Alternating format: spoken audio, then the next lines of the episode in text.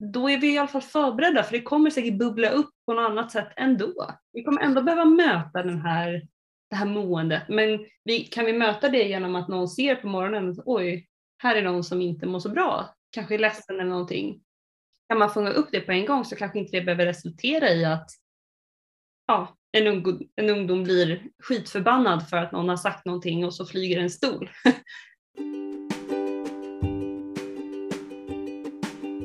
Varmt välkomna till ett nytt avsnitt av poddterapeuten. Och idag, denna lördag, är det premiär för Lördagsfika med Malin och Erika. Den här sortens program kommer släppas varannan lördag.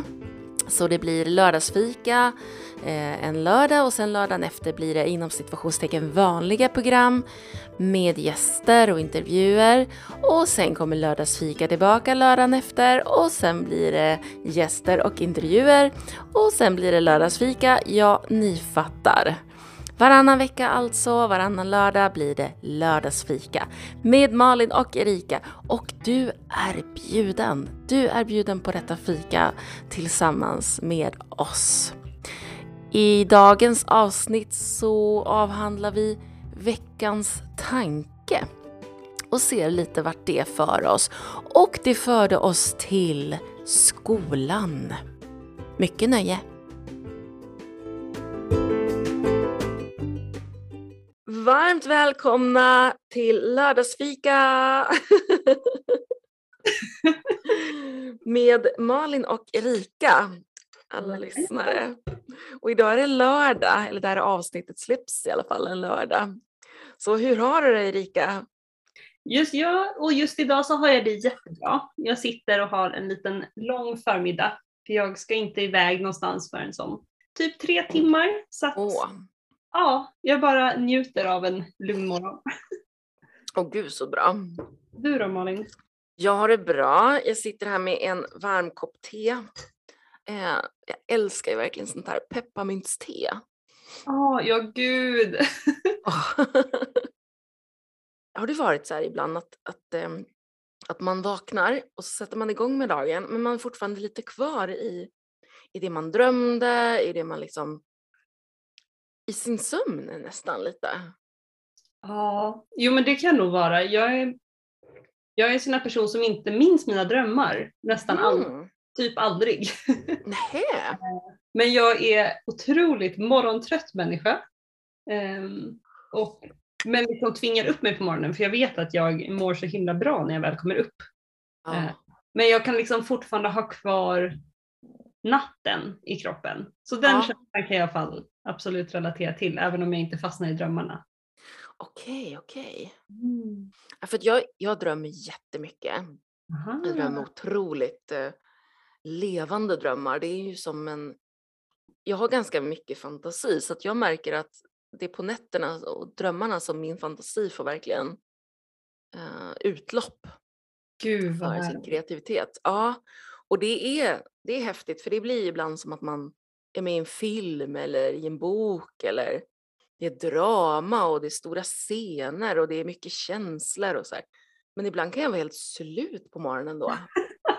Men det låter verkligen, hjärnan har varit i full fart. Ja, gud alltså. Jag fattar inte hur den orkar. De få gångerna jag kommer ihåg mina drömmar, det är bara de här gångerna som jag typ stressat i drömmen och så här, men jag är Mm. den enda som har koll på hur vi ska lösa den här eller den här saken. Jag måste se till att alla håller sig i schack. Och då bara, ah, okej, jag fattar, jag måste nog Stressa ner. så varva ner det här. ja. Vi ska ha ett segment som heter veckans tanke. Du satt med en tanke som du verkligen ville ta upp idag. Ja, precis. Ehm, Den är nog inte en färdigtänkt tanke egentligen, men jag känner att den pockar på mig. Mm, berätta. Ja, ehm, jag vet inte om, eller självklart, jag tror inte att alla hunnit se eh, Uppdrag granskning senaste inlägg om eh, bokstavsbarnen. Mm. De pratar om skolan, de pratar om mängden eh, diagnoser som sätts på barn och hur det kan påverka, eller hur det påverkar så himla många barn, hur vårt skolsystem är uppbyggt. och jag jobbar ju som skolkurator eh, deltid och jag jobbar ju specifikt med ungdomar som kanske har någon typ av NPF-diagnos eller som av olika anledningar har ett behov av en lite mer följsam men accepterande skola. Och hela det här programmet satte sig verkligen hårt hos mig. Eh, för man fick följa eh, tre familjer och man fick följa deras barn. Hur, det liksom, hur den här hemmasittarproblematiken, eller att man inte kommer iväg till skolan, hur den bara har lavinartat ökat och hur det påverkar de här barnen. För de, och precis som de ungdomarna jag träffar, de vill så himla gärna. Man vill få skolan att funka, man vill klara sina betyg. Men sen har vi ett skolsystem som inte, inte möter de här ungdomarna. Och många gånger handlar det inte om att det är så stora förändringar som behöver göras utan att man typ frågar. Eller att man typ gör små, små förändringar. Kanske lite mindre grupper för vissa. Andra kanske det handlar om att, inte vet jag, få en lite längre sovmorgon för att klara av att inte behöva åka i en stressad värld utav kommunaltrafik. Ehm, alltså det finns så många sätt man skulle kunna hjälpa de här ungdomarna som inte skulle behöva vara så svåra. Uh, men, så det sätter sig verkligen Jag blir så arg. jag, för, vet, jag förstår det. jag har inte sett den, men jag ska definitivt göra det nu när du, när du berättar om det. Om jag hade varit, låt säga, om jag hade varit i den där åldern idag, eh, men jag hade varit med all den kunskap och färdighet och den jag är idag, mm. då kan jag säga att jag hade aldrig klarat av skolan. Nej. Och med den pressen som, som det innebär. Uh, tidiga morgnar, fasta tider, mm. uh, mycket trängsel, uh, mycket ljud, mm. um, mycket krav och press från, från både liksom, klasskompisar och från lärare. Förväntan att man ska klara en dag utan att käka. Alltså bara att du ska, ska börja i skolan vid typ 10 över 8 eller 8. Oh. Så ska du gå fram till 11-12 och sen kanske du inte har ätit något på morgonen för att du kanske är en person som inte, ja det funkar inte att käka hemma på morgonen av olika anledningar. Du, blir inte er, du får liksom inte gå ens gå och ta en frukt på många skolor. Du får inte ta en paus när du behöver. Vissa skolor och vissa skolupplägg är att du har en timmes långa lektioner. Eller en och en halv timme eller sådär. Och även om du får en liten kort bensträckare så kanske det inte är just då du behöver den där bensträckan. Och du förväntas sitta stilla på en jäkla stol. Ah, oh, jag blir så upparvad av det här. En pinnstol och sen ah. det här liksom en grej som jag redan då mådde ganska dåligt av men som man bara var tvungen att acceptera någonstans det var ju det här med toa breaks. Oh. Alltså du får verkligen på riktigt bara gå på toaletten när det är rast och, och inte däremellan. För då måste du räcka upp handen och alla andra ska titta på dig. Mm. Um, och man får be om det och det är någonting som man drar sig för att göra. Mm. Och de toaletter som, som finns är oftast otroligt ofräscha, mm. okul, små yep. bås, fötterna sticker fram. Mm. Um, det är klotter på väggarna, folk springer och skriker, man hör, alltså det här med toaro, nej, glöm det. Ja. Men jag tänker också att det här är också en plats där våra barn och ungdomar spenderar egentligen mer av sin vakna tid varje vecka än vad de gör hemma. Mm. Och det är liksom en miljö som inte är anpassad efter människor. Människor.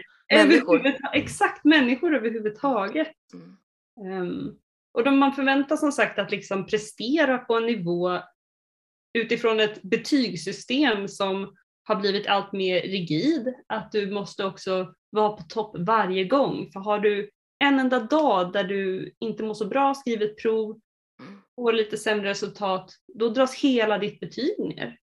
Istället för att kanske eventuellt då få en ny chans um, mm. som man får på universitetet. För, för mig när jag kom in, in på universitetet, då var det ju som en sån här riktig ögonöppnare för mig. Helt plötsligt så, för det första var det ju mindre klasser, yeah. betydligt mindre. Uh, läraren var mera dialogbaserad alltså att skolan idag eh, jobbar nog också mera dialogbaserat. Mm. Eh, men, men det var inte jag uppväxt med. Om man säger så. Så när jag kom till universitetet då var det bara det här faktum att läraren ville prata med en var ju en big deal för mig. Okay. Det här liksom att man kunde räcka upp handen och läraren eh, också kände, eller man kände också att det fanns liksom varken, kanske inte alltid fanns ja eller nej svar utan att det handlade mer om att man skulle eh, kommunicera med läraren. Man Ja. skulle processa. Eh, och för mig var ju det en jättestor grej som jag hade behövt tidigare. Jag tänk vilken möjlighet att bara få, alltså bara ordet processa. Mm. Alltså, vi vet ju hur vi människor lär oss saker. Att liksom, vi behöver få processa, vi behöver få vara i frågorna för att faktiskt de ska landa. Mm. Eh, Och jag tror precis som du att det är jättemycket saker som har hänt inom skolvärlden till det bättre Ja. många gånger. Ehm, Men samtidigt så ser vi också, eller ja, utifrån vad de pratar om under den här dokumentären, att vi vet också om att här, skolsystemet gör att många barn utvecklar exempelvis symptom som man skulle kunna klassificera som eh, ADHD. Och sen så istället för att hantera, ja, hitta lösningar för hur barnet skulle kunna få utlopp för mycket saker eller hitta andra strategier så får de en ADHD-diagnos och blir medicinerade. Det är jätteviktigt att det, Det finns galet. för dem, ja men precis, det är jätteviktigt att den möjligheten finns för dem som har det behovet. Mm. Men det är också orimligt att det skulle krävas för att du ska kunna uppfylla de krav som vuxenvärlden sätter på de här ungdomarna. Ja, det, är- det är precis som att du som är så otroligt duktig på det här med kroppen, eh, det, här, det är precis som att kroppen, kroppen reagerar naturligt på en onaturlig situation och bara för det så får man en diagnos att man är fel. Exakt, för det är just det där, att du är fel.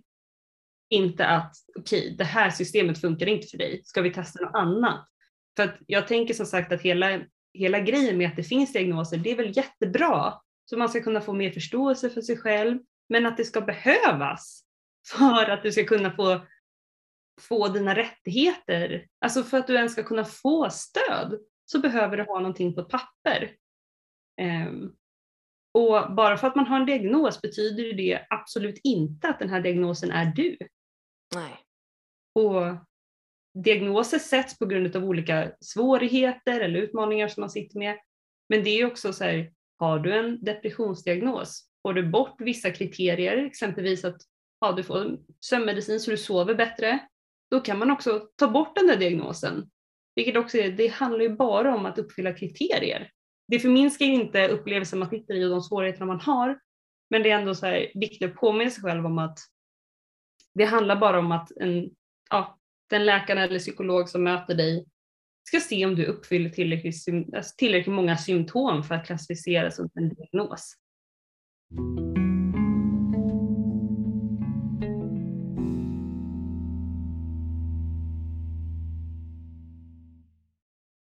Eh, kommer du ihåg eh, Elin och eh, vi hade ju vårt första samtal i bo- första säsongen, då pratade hon om, om eh, sin dotter som då var klassad som hem, hemmasittare. Ja.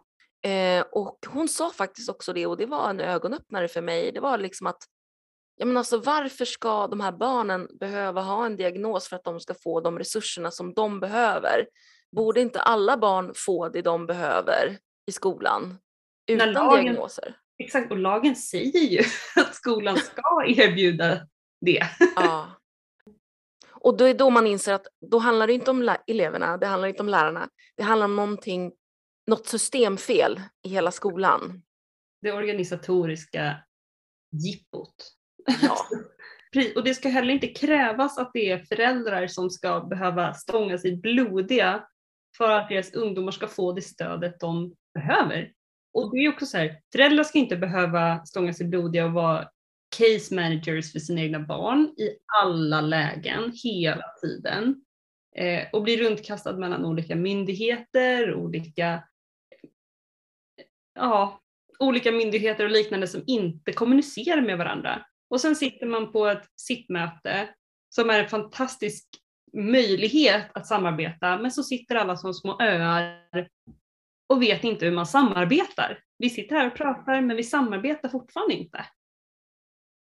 Det blir så himla felplacerat och där i mitten sitter en ungdom som bara får höra att du är fel. Just det. Och märker att här, det här blir inte av, jag får inte hjälpen. Kanske inte ens är medveten om så här, jag vet inte varför, jag vet bara att så här, hade jag kunnat äta på skolan på morgonen så hade jag kanske orkat med de här tre lektionerna. Men då erbjuds det inte. Det är ju ofta så himla små saker som man behöver förändra i organisationen som är liksom ett strukturproblem, precis som du nämnde. Att så här, får vi bort, skapar vi en grund som blir stabilare, som kan anpassa sig efter de ungdomarna som är där, så kommer vi få mer ungdomar som klarar sig. Då får vi inte heller lika mycket svårigheter med de här olika beteendena som visar sig. För då kan vi tillgodose det. Tänk om man kunde börja eh, morgonen med att, eh, att alla äter en frukt, låt säga. Lite mm. som på dagis. Ja, men, um, men så, och så kanske man max är 15 personer i det rummet. Mm. Och så har man en lärare som verkligen kan kicka igång morgonen med hur har ni det? Mm. Kan ni säga någonting kort allihopa vad ni, vad ni sitter med? Bara ja. börja med det, den, den saken väldigt tidigt hos um, unga människor också. Ja. Att berätta. Um, tänk vad mycket som skulle underlättas i livet om man redan hade lagt en bas för det här.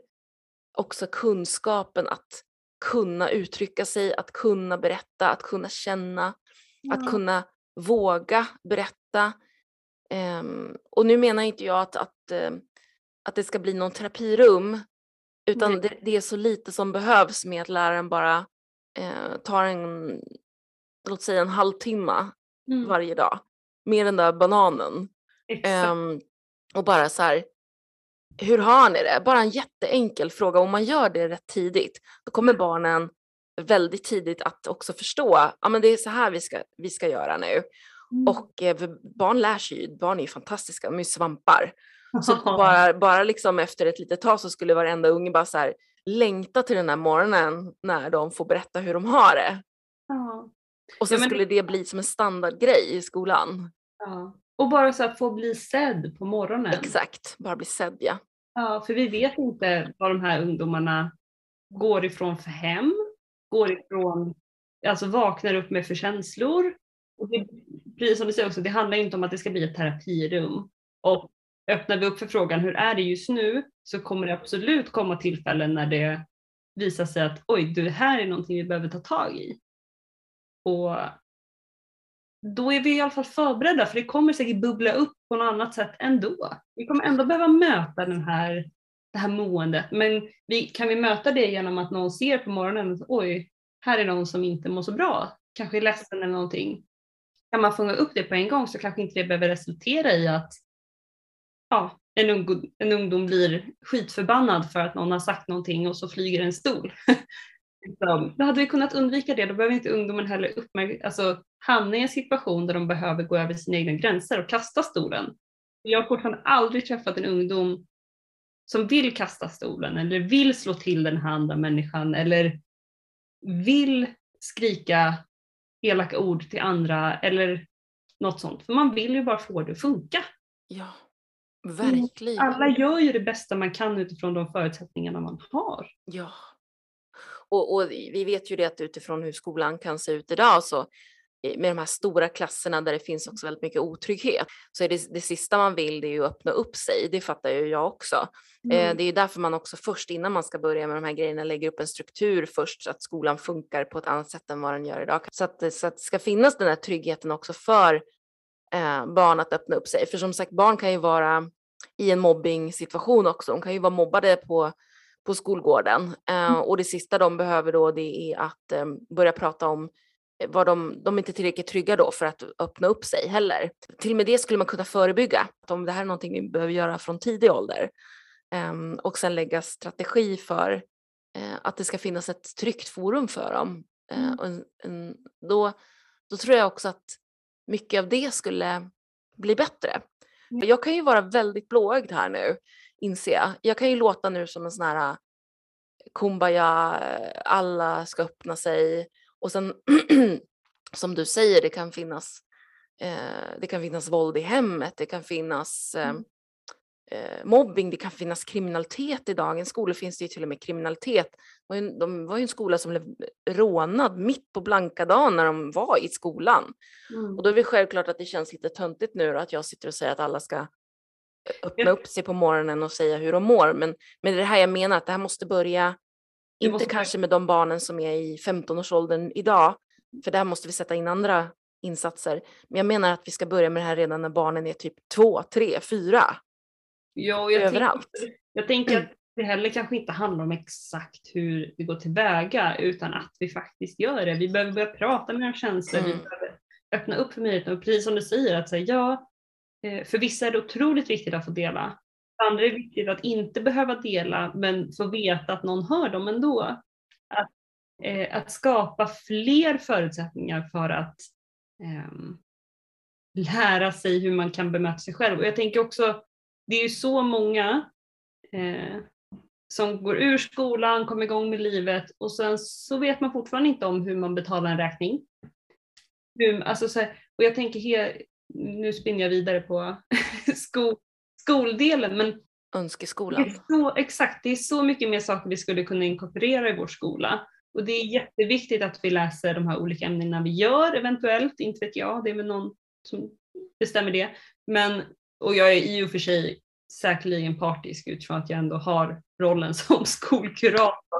Och Ja. vill ju självklart få in mer livskunskap och mer möjlighet att reflektera kring framtiden och oro. Hur möter jag mina känslor? Hur hanterar jag konflikter? Ehm, Att få det mer strukturerat i en utbildning hade ju varit Ja, så verkligen. När man växer upp som människa. Absolut att vi lägger i, absolut att det fortfarande är föräldrarnas ansvar att möta och lära sina barn. Men det är också en fantastisk möjlighet vi har med skolan. Oh ja. Där vi skulle kunna möta upp så många elever Och nu vet jag att det är otroligt många både lärare och socialpedagoger, specialpedagoger och kuratorer och allting som arbetar hur aktivt som helst för att möta de här eleverna varje dag och faktiskt göra det här arbetet. Men många gånger så hamnar det också utanför skolplanen. Att det liksom sker för att det är en otroligt engagerad skolkurator på den skolan. Eller att det är en otroligt fantastisk socialpedagog som jobbar där.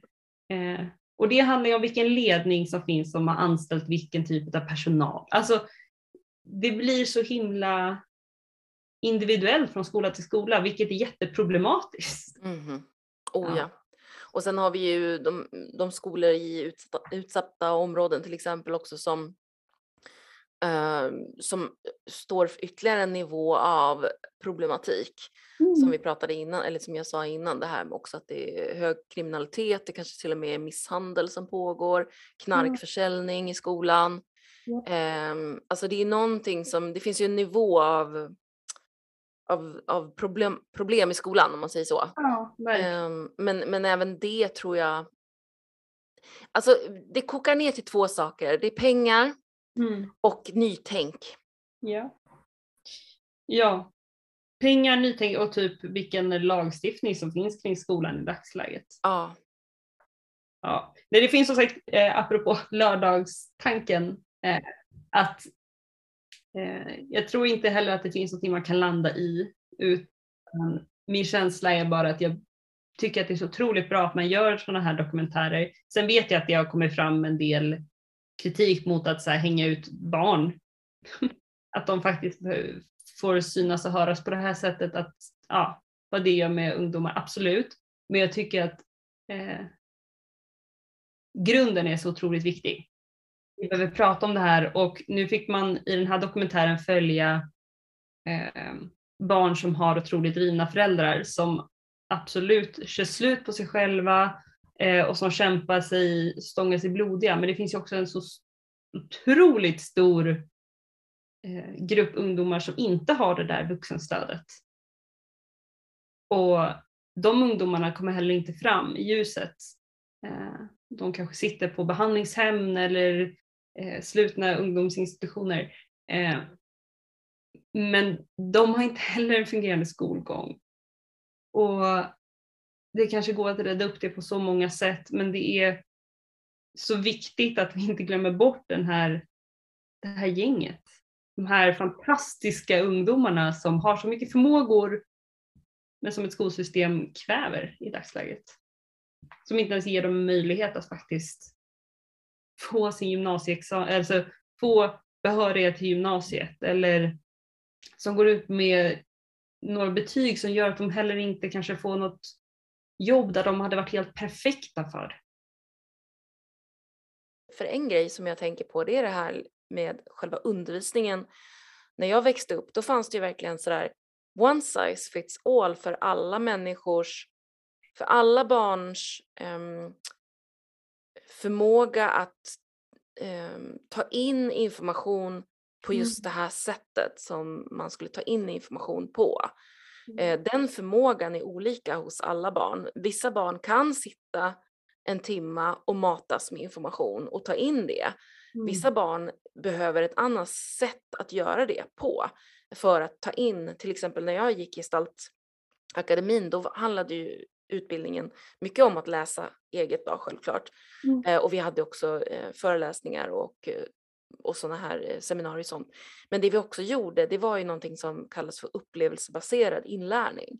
Och det är ju då det som jag idag kallar för långsiktig hållbar inlärning. Um, hållbar utveckling brukar jag ju säga. Och det är mm. ju det där när man, precis igen då, när man får kunskap som på något vis lockas fram från en själv. När man mm. också, man kanske först lär sig någonting och sen får man testa det. Om jag har geografi till exempel. Då kanske, då finns det två sätt. Det ena är att du kan bara liksom lära dig alla, alla, alla städer. Fine, så kan man ju såklart mata in det till, till ett barn. Mm. Eller så kan man då köra med det här eh, långsiktig, eh, långsiktig inlärning eller upplevelsebaserad inlärning. Och det är ju då att man kanske först får lära sig det och sen får man göra en övning yeah. tillsammans. Man kanske får mm, göra ett projekt där nu ska jag göra någonting från, mm, från, det här, från den här kommunen. Man får mm. själv gå hem och göra som en liten, eh, ett litet projekt sådär att ja, men nu ska jag, imorgon så ska jag representera eh, Bohuslän. liksom. Ja.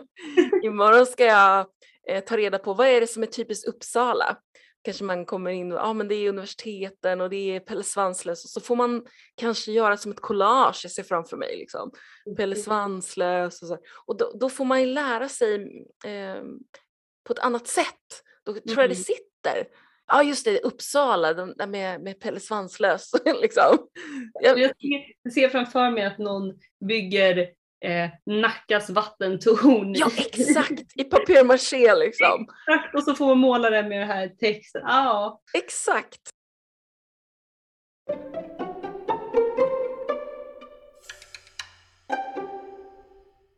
Nu pratar vi om väldigt här, kreativa lösningar för att lära sig. Eh, och det finns ju samtidigt de, de ungdomar som verkligen mår jättebra av läsa, alltså det, det upplägget som finns nu men det är också lite tur att man har hamnat i det då. För det är också det som är problemet, att det ska inte handla om tur. Att säga, Åh, jag lär mig jättebra på det här sättet och det matchar skolsystemet. Juhu! Utan det ska finnas valmöjligheter för vi är så många människor som möter det här.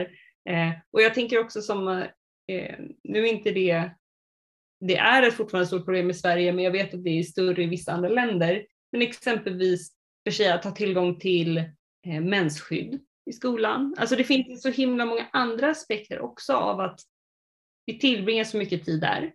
Vi behöver jobba med relationer och tillit. Att jag tänker att vi vuxna behöver lita på våra elever. De unga måste känna att de kan lita på oss vuxna. Eh, det blir ju otroligt svårt. Det är ett jättekomplext problem och jag förstår att vi inte har hittat en lösning. För att det är inte en klockren lösning Eh, nej men verkligen just den, den aspekten är så här att eh, olika är lika. Alltså att, att hitta sätt att anpassa sig, kanske inte efter varje enskild individ, men att skapa mer förutsättningar för att lyckas. Oavsett om det handlar om att vissa behöver få den här eh, lilla fruktstunden på morgonen, att bli sedd och hörd gör att jag orkar resten av dagen. Eh, eller om det handlar om att få matten förklarad på ett annat sätt. Eller om det handlar om att få eh, vara där i NO-salen och få hålla på med de här experimenten och faktiskt få ta på allt det här som faktiskt sker. Eller om det handlar om att få sitta och höra på en vuxen människa prata om någonting. Eller om det handlar om att få vara kreativ och skapa någonting. Vi har ju alla de möjligheterna. Vi har ju liksom, vi har krav på att man ska göra experiment. Men vi har krav på att man ska lyssna på föreläsningar. Vi har krav på så många olika delar. Vi har dem ju där. Vad behöver jag? Vad behöver, vad behöver jag för att kunna lära mig optimalt? Ja. Och möjligheten att byta. För jag tänker också så här, det här är också, Just det. ungdomarna går i det här när de växer upp. Under en period kanske man behöver få skapa mer. Under en Mm. period kanske man behöver få lyssna mer. Under en period kanske man behöver få eh, springa runt i en idrottshall för att bli av med all den här extra energin man bär på. Och i perioder behöver man få diskutera mer. Alltså, anpassa. det är inte så svårt. Jag blir så arg. Ja, eh, jag, jag tror att också att det är en rädsla för att prata klarspråk kring att olika barn behöver olika saker för att de har Mm. olika förutsättningar. Ja. Eh, för att vi är så himla rädda för att, för att prata om det, för vi tycker att alla barn är lika och alla kan samma sak och alla har exakt samma. Och det är inte riktigt så. Sen kan man ju alltid lära sig mer. Man kan alltid bli på olika sätt med träning och sådana saker. Men, men alla barn föds inte liksom exakt lika. Vi är så unika. Alla, alla är unika med olika färdigheter och olika och som sagt, det finns ju ingen, det finns ju ingen värdering i att någonting skulle vara sämre än det andra. Nej. Och jag tänker så här, att vi inte vågar ta i frågan, att vi inte vågar, nu vet jag att det är människor som absolut tar i den här frågan, så det vill jag absolut inte förminska, men att vi inte fortsätter ännu mer prata om det här, det, det gör ju att vi missar, vi missar ju målet. Om det är så att vi säger, vi vill inte peka ut vissa ungdomar, vi vill inte visa att det är någonting bättre eller sämre. Nej, men genom att genom att prata om det, genom att belysa att det är olika för alla, så visar vi att alla är lika mycket värda också. Att det är ett sätt att visa förtroende. Det är ett sätt att visa att den kunskapen du bär på som individ, den saken din kropp är skapt för att vara bra på, det, det är viktigt. Vi ser det. Vi hittar sätt att möta det. För det är ur det som du kommer blomstra. Mm. Och då får du möjlighet att blomstra. Mm. Så Verkligen. Ja, Och en lärares uppgift ska ju faktiskt vara eh, att lära ut. Det är ju det som Ja. är en lärare. Ehm, och här någonstans kan, tänker jag mig också att man kanske ska titta över, se över lärarrollen. För just nu är det ju läraren också, den är ju allting. Den är ju mm, mentor och den är ja, administratör och den är, ehm, den är socialarbetare också, läraren just nu. Och den ska ta hand om liksom så mycket. Ja. Eh, och det är inte riktigt heller schysst mot läraren kan jag tycka. Nej, och jag tänker så här, vi vet ju också om att så här, sjukskrivningstalen är väldigt höga. Mm. Och det resulterar ju också i att alla de här ungdomarna som då är uppbundna på en person, som mentorn exempelvis, Mm. att då sitter de att den här, den här mentorn blev sjuk, kunde inte vara där under en period, då blir det här barnet helt utelämnat. Om vi också fördelar upp förtroendet mellan olika människor. Man har en mentor, man har en lärare i det där och en i det där. Så ger vi också möjligheter för ungdomarna att skapa trygga band med fler vuxna. Men då krävs det också att man faktiskt jobbar på den där relationen. För annars så blir det inte tryggt. Nej, men då, det kokar ner igen till att såklart allt det här kommer kosta enorma eh, pengar, alltså enorma pengar. Ja. Men, men, eh, men ehm, på något sätt så blir det ju så här att vi har inte råd heller att, eh, att offra barnen för att när de blir vuxna så kommer de kosta betydligt mer om man ska se sam krasst samhällsekonomiskt. Ja, ja, Eh, det för att en trasig vuxen kostar mer än en fortfarande fixbart barn. exakt. Ja. Eh, som sagt, den här, det, det är en stort samtalsämne. Eh, Ja. Jag brinner väldigt mycket för det. Jag, eh, eh, Jag med. jag ser vilka fantastiska potential vi missar. Ja. Och jag vill också bara lägga till att här, jag är otroligt medveten också om att eh, det ser inte ut så dramatiskt som jag målar upp det på alla skolor. Det är fantastiska människor som jobbar där ute det är verkligen eldsjälar som håller sig inom den här, den här branschen, både som eh, övrig personal på en skola men också som lärare. Eh, men just att ja, vi har de skolorna som anpassar sig för de här eleverna och vi försöker göra allt vi har möjlighet att göra. Men jag tänker, jag möter fortfarande varje år ungdomar som berättar om en katastrofal eh, grundskola. Eh, och det blir, hel, alltså det blir så problematiskt. Jag bara tänker utifrån eh, det samtalet du hade med Moa i höstas. Eh, att jag får möta sådana ungdomar varje dag som berättar om eh, kränkningar från vuxna. Jag tänker att det är en sak att vi behöver hjälpa barnen att ta hand, alltså vara snälla mot varandra. Men våra ungdomar ska inte behöva hamna i situationer där de blir kränkta av oss vuxna. Och jobba med dem för att hjälpa dem bli vuxna.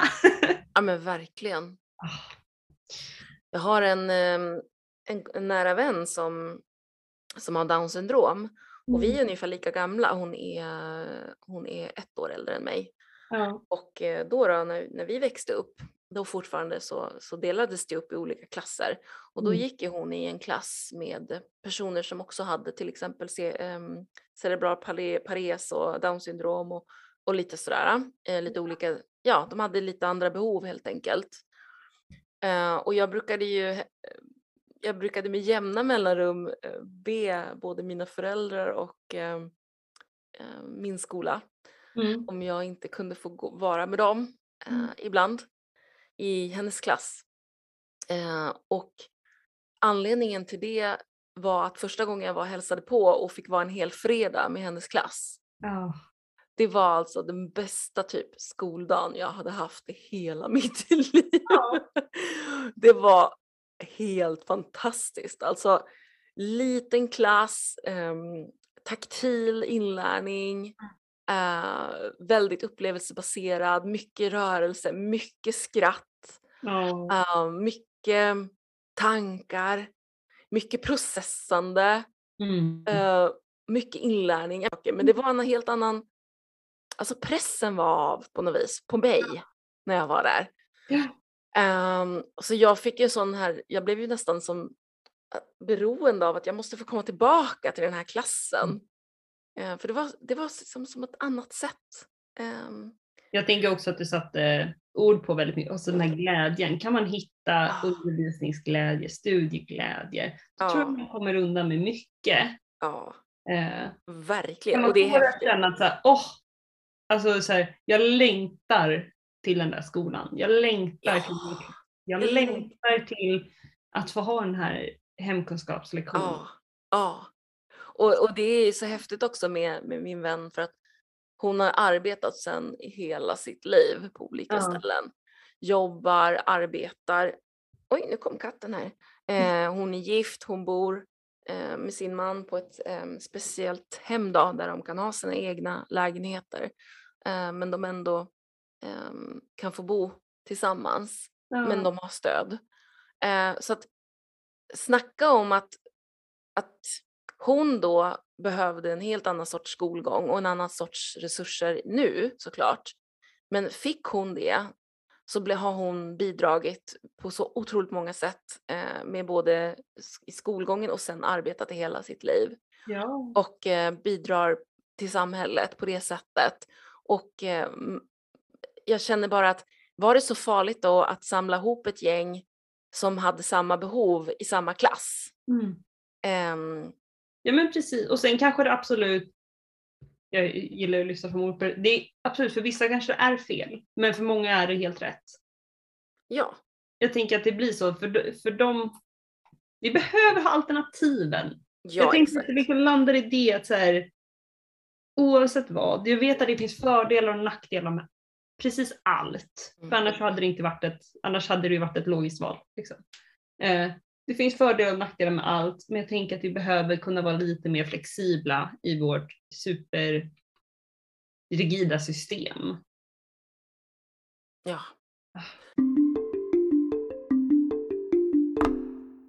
Det faller ju på något sätt in i att vi behöver fortfarande fortsätta se över det här systemet som vi Ja. lever i. Ja. Vi behöver se över det, vi behöver skjuta till resurser till det, men vi också måste någonstans börja eh, våga också ifrågasätta eh, synsättet på människan och Mm. människans inlärning och människans det här um, trånga med att vi inte ens vågar prata om att människor har olika inlärning och eh, behöver olika saker vid olika tillfällen och att det också är okej. ja men verkligen. Oh. Gud vilken spännande diskussion det blir. Ja, gud jag känner jag verkligen. Jag gick igång och det enda jag är lite ledsen över är att jag inte har någonting liksom, här och nu jag kan dela med av utan som sagt jag sitter ju bara med minnen och funderingar och tankar och, och det kan ju bli lite provocerande för, för dig som lyssnar eh, och kanske sitter med det här och jobbar med det här varje dag och så sitter jag här och kan verkligen ingenting om det här och bara tycker till. Så ha lite överseende med att ehm, jag delade med mig av mina tankar och Mm. ehm, Eh, och vad tycker du? Eh, du? Du som lyssnar på det här, skriv jättegärna i kommentarsfältet vad, vad tycker du är en bra skola? Mm. Vad skulle du önska av, ehm, av den moderna skolan idag? Mm. Ja, och skriv gär- gärna utifrån det vi har pratat om, alltså problematisera gärna. För jag tänker att det kan man ju också ta upp senare eh, när vi sitter vid något annat tillfälle, att faktiskt så här, ja men vi har fått in de här sakerna och vi kanske behöver belysa vissa saker en extra gång eller Mm. förklara hur vi tänkte. Mm. Så Precis. eh, jag tänker att det är super, super bra om ni lämnar en kommentar. Ja, Oavsett vad det handlar om. Liksom. ja, väldigt roligt. Ja, det här blev ju väldigt Um, Gud vad vi gick, jag gick igång med på det här jättemycket känner jag. Jag kände sagt att den satt i bröstkorgen. Jag bara, ah, jag måste bara få. Jag vet inte vart det ska leda, men. Ja, Det blev väldigt, eh, det blev väldigt spännande eh, samtal. Jättespännande. också, jag tänker att det jag kände att jag ville göra var att belysa det, fortsätta belysa det. Vi behöver fortsätta prata om det. Eh, och det känner jag också att det var lyxigt att få det spacet att faktiskt bara, men vi hade inte en plan om att vi skulle prata om en sak en viss tid och sen behöver vi hoppa vidare till nästa utan vi fick prata på. Ja, vi hade helt enkelt lördagsfika. Exakt. En lördagsfika med Malin och Erika och det här kommer vi ha varannan lördag från och med nu så, och det kan handla om allting så bara sätt på säkerhetsbältena eh, du som lyssnar för att det här kan bli väldigt ehm, eh, högt och lågt och vitt och brett och Jajamensan. Åh, mycket tyckanden och mycket, mycket tankar kommer det bli. om ni som lyssnar har egna tankar på vad ni skulle vilja att vi pratar om så får ni också jättegärna kommentera det. Ehm, för som sagt, jag tror att jag och Malin kommer ha massa saker att prata om men det är också viktigt att vi får prata om saker som ni tycker är viktigt och ni som ni skulle vilja höra om. Och ni kan ju lyssna på våra tidigare samtal, vi har pratat rätt mycket om ångest, om kroppen och terapi. Så är det någonting speciellt som har väckt som ni gärna vill att vi ska prata mer om så kommentera. Då har vi haft ett första premiäravsnitt av Lördagsfika med Malin och Erika och idag blev det skolan och det var ju superkul. Tack för, tack för din lördagstanke Erika. Ja men tack själv Malin, härligt att få bolla med någon. Ja, det var jätteroligt och nu ska ju du iväg till din skola. Jajamensan, ska vara iväg och Mm. hänga med mina kids. Dina kids, jag älskar när du Ja. säger kids. Dina kids, kidsen. Ja, Så härligt. Men då ses vi igen näst, nästa lördag. det gör vi. Ha det så himla bra Malin. Ja, det gör vi. Du med. Hej hej. Och tack du med.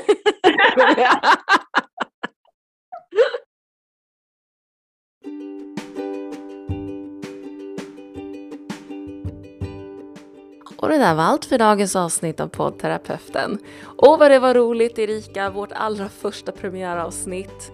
Och eh, fikat var gott. Ja, när jag sitter och pratar in det här så dricker jag fortfarande mitt eh, trusty old pepparmyntste. Det är så himla gott. Har ni provat det?